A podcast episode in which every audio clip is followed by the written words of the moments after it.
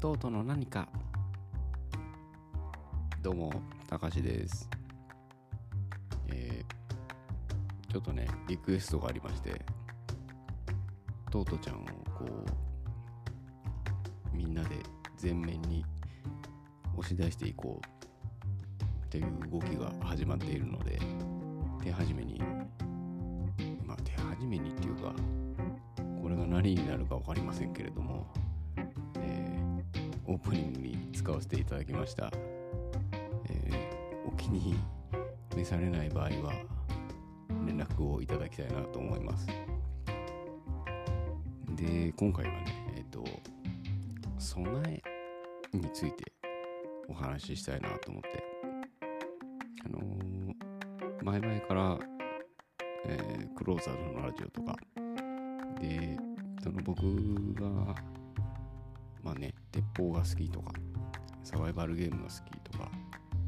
あとは、クライミングが好きとか、で、その好きなことをやる上で覚えなきゃいけないスキルだったりとか、知識だったりとか、って結構、なんだろう、それぞれあると思うんですよ。で、それがこう、なんかこう、役にそうだなみたいな気持ちがあることが結構あって。でね今回あの地震がね起きて石川県が大変なことになってるんですけどちょっとこう思い出話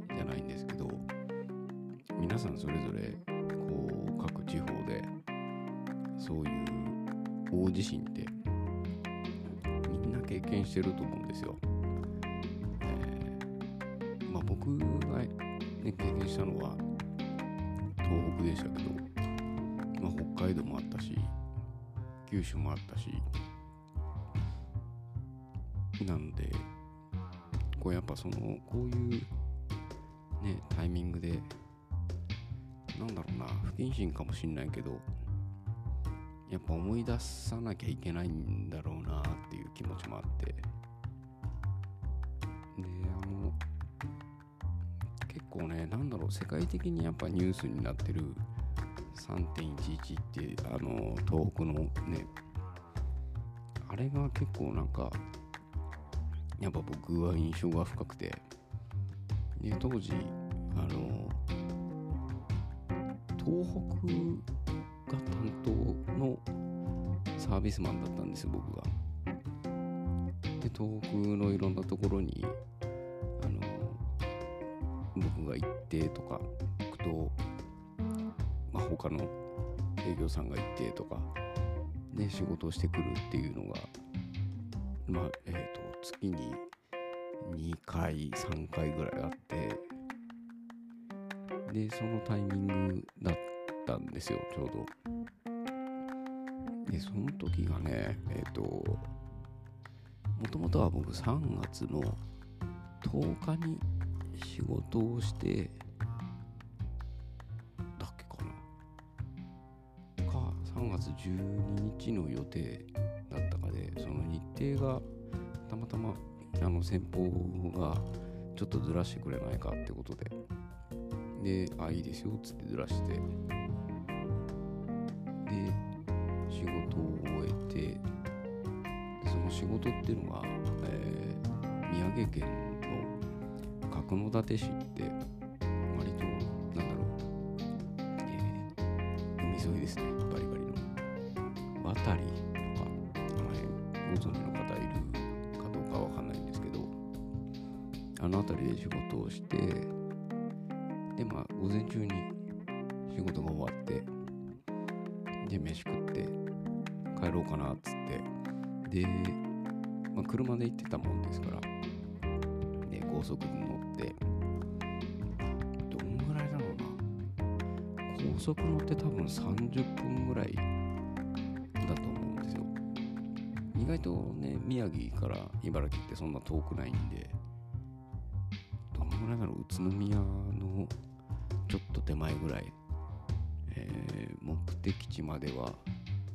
あと100キロぐらい。ぐらいの時だったんですけど車がねえっと今まで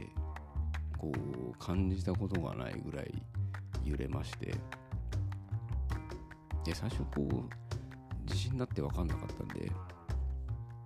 でもう車が壊れたと思ったんです。でそれで揺れてるんだと思ってでまあ慌ててというか、まあ、周りにこう車はそんな多くなかったんででブレーキかけて左に寄ってでも止まっても揺れが収まらないしで目の前っていうかまあずっとあの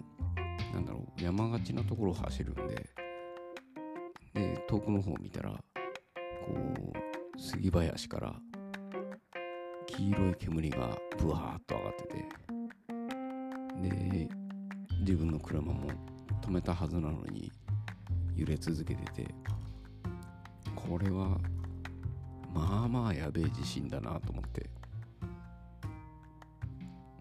でまあ落ち着いたんですよねすぐに。で揺れなくなったもんですからまあとりあえず先に進むしかないなと思って。あと大体こうこういう時って高速道路って通行止めになるんですよね。で高速道路通行め通行止めになるだろうなと思って。でそれ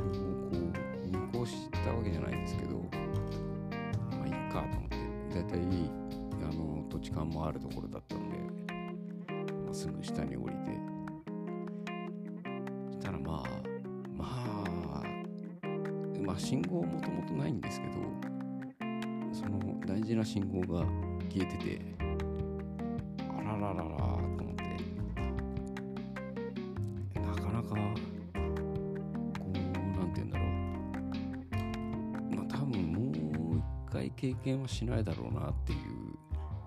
体験だったなっていうのは今思ってもなんだろうな思い返せますね。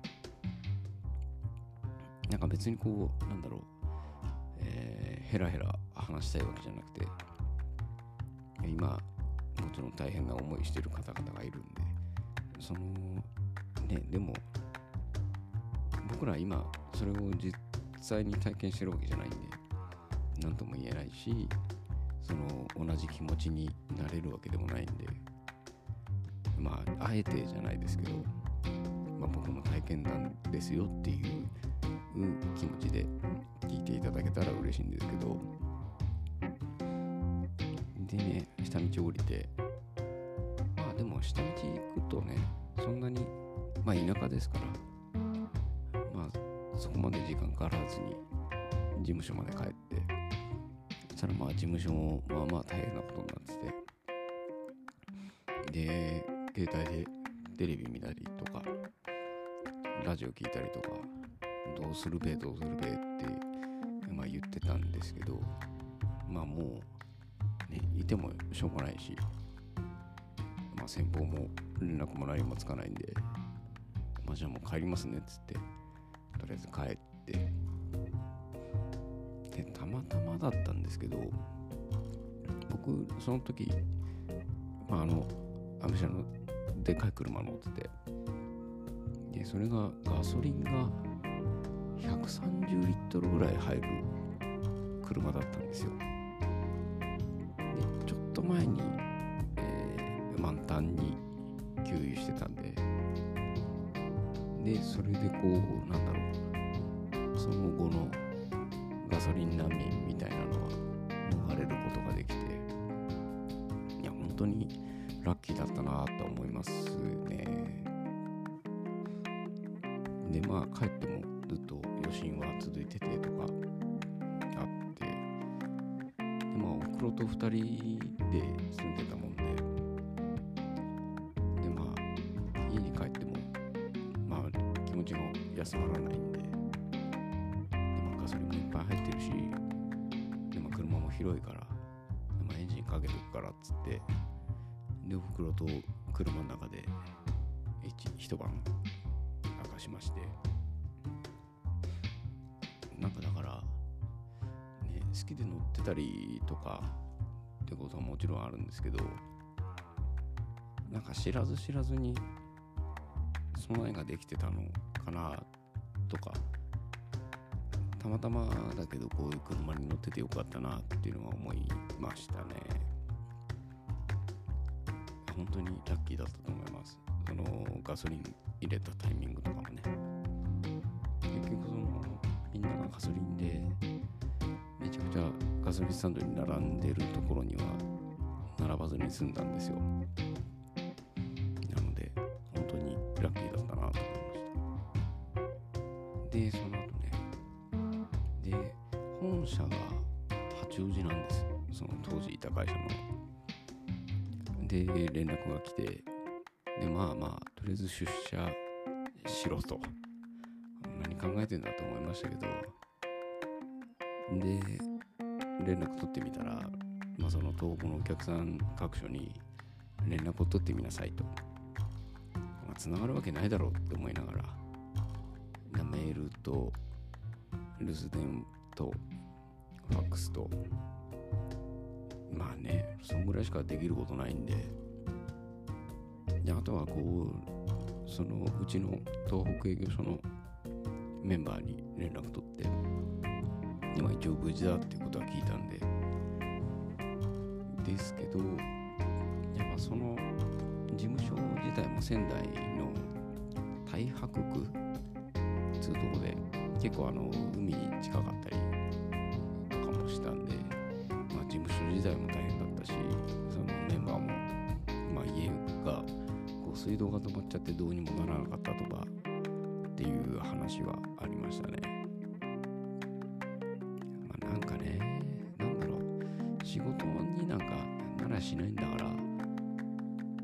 こ以外にみん。なリソース割こうよっていうのは思いましたね。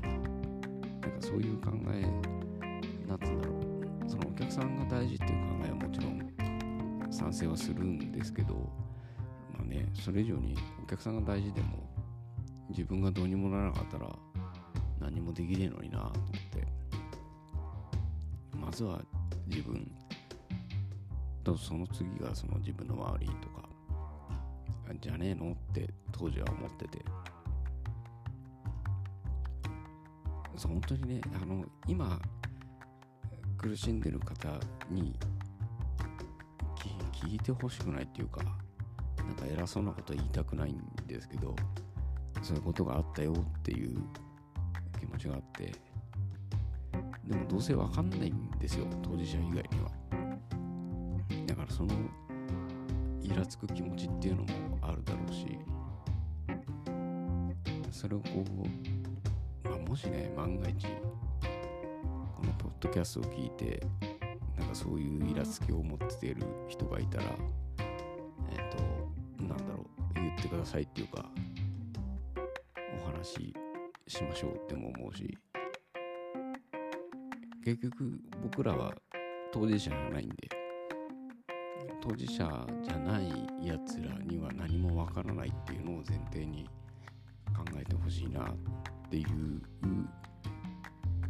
まあでもすごい変な呼びかけかもしれないな。そうあのねあの古典ロジ古典ラジオだったり樋口塾であの仲良くしてくれてる方もあの石川とかに住んでらっしゃる方がいるんでもしね何かあれば助けになることをできたらいいなと思いますしただそういうことができないかもしれないけどもしそのムカつく気持ちがあったら、えー当事者じゃない安穏と暮らしてる僕にそういうのをぶつけてもらって逆にこう SNS とかそういうところにぶつけたりしないで助けに来た人を尊重してこうなんだろうなその受け入れてほしいなっていう気持ちがありますね。なんなんだろうな。なんて言ったらいいのかよくわかんないな。まあとにかくね無事で良かったことを喜んでそのこれから先何をしていくかみたいな方にすぐ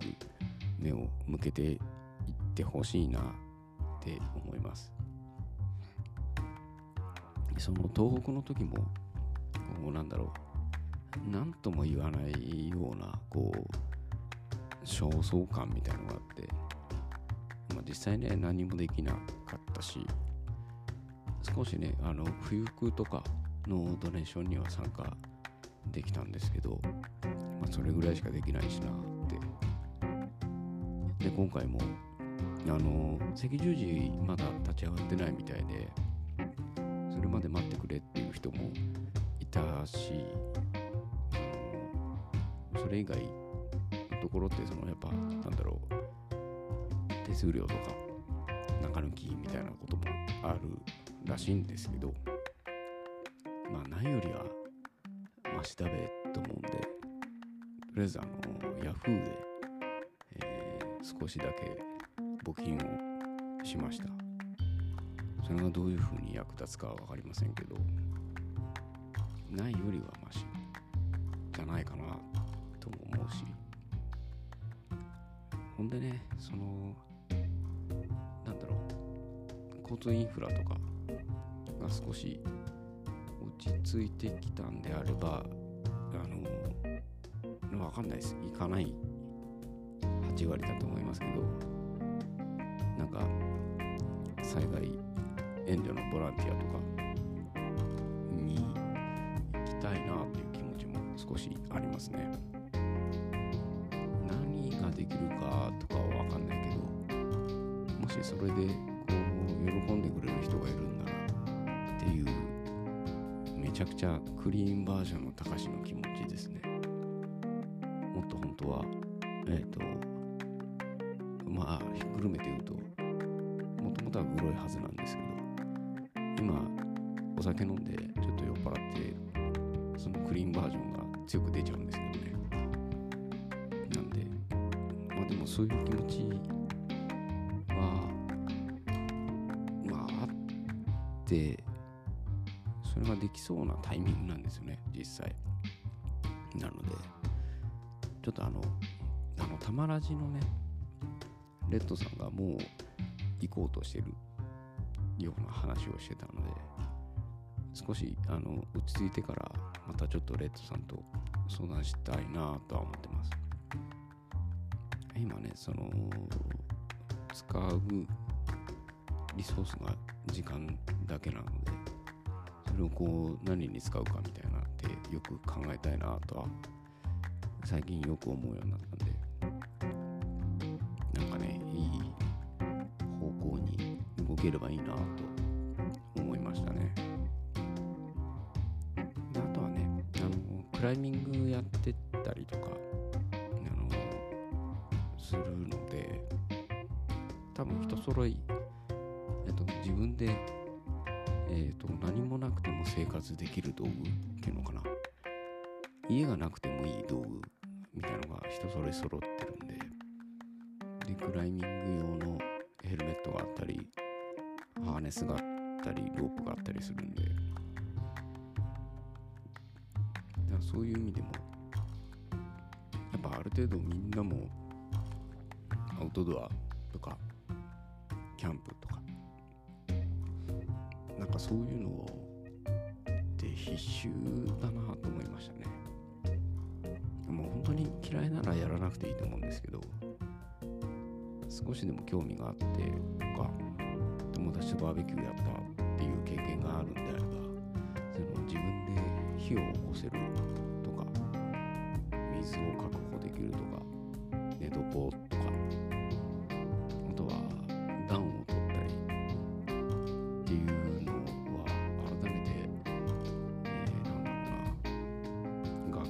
えてもいいんじゃないかって思いますね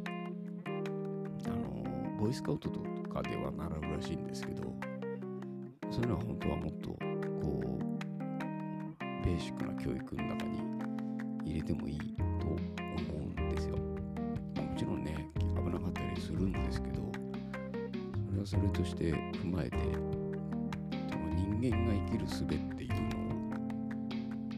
で生きていく上で何が大事かっていうのをっていうぐらいは教えてもいいんじゃないかなっていうふうには思いました。ね本当にすぐにはどうにもならないですけどまあ少しずつえっ、ー、と良くなっていってほしいなと。で何か協力できることがあればしたいなっていうふうには思っています。っていうスーパークリーンバージョンの高しの見解ですね。ですのでもし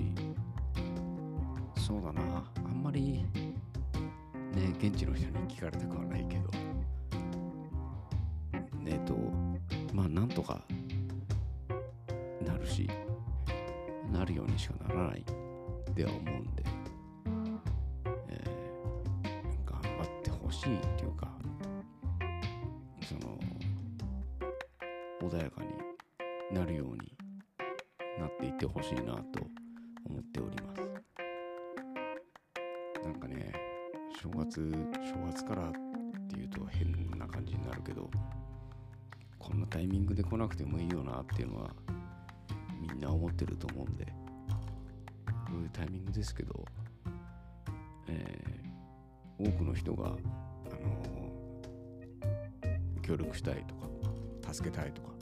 って思ってるっていうことは間違いないと思うんで。そうですね。救急の方とか自衛隊の方とか、えー、頑張ってほしいなと思っております。いやなんかねこういう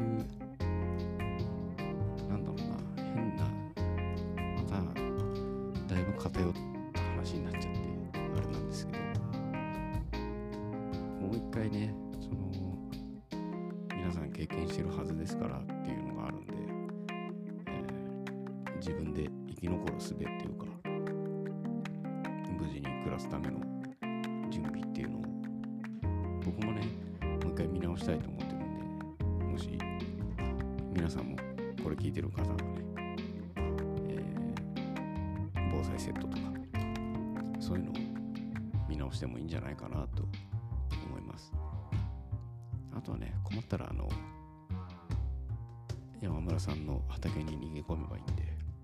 食べるもあるし。なんでねその時は一応事前に連絡してほしいって言われてたんでそれだけは忘れないようにしたいなと思ってます。なんかねこんなタイミングなんであんまりヘラヘラできねえなっていうのもあるし僕もちょっと思うこともあるしなんでこんな感じになっちゃったんですけど、まあ適当にやっていきましょう。それじゃあまた。バイバーイ。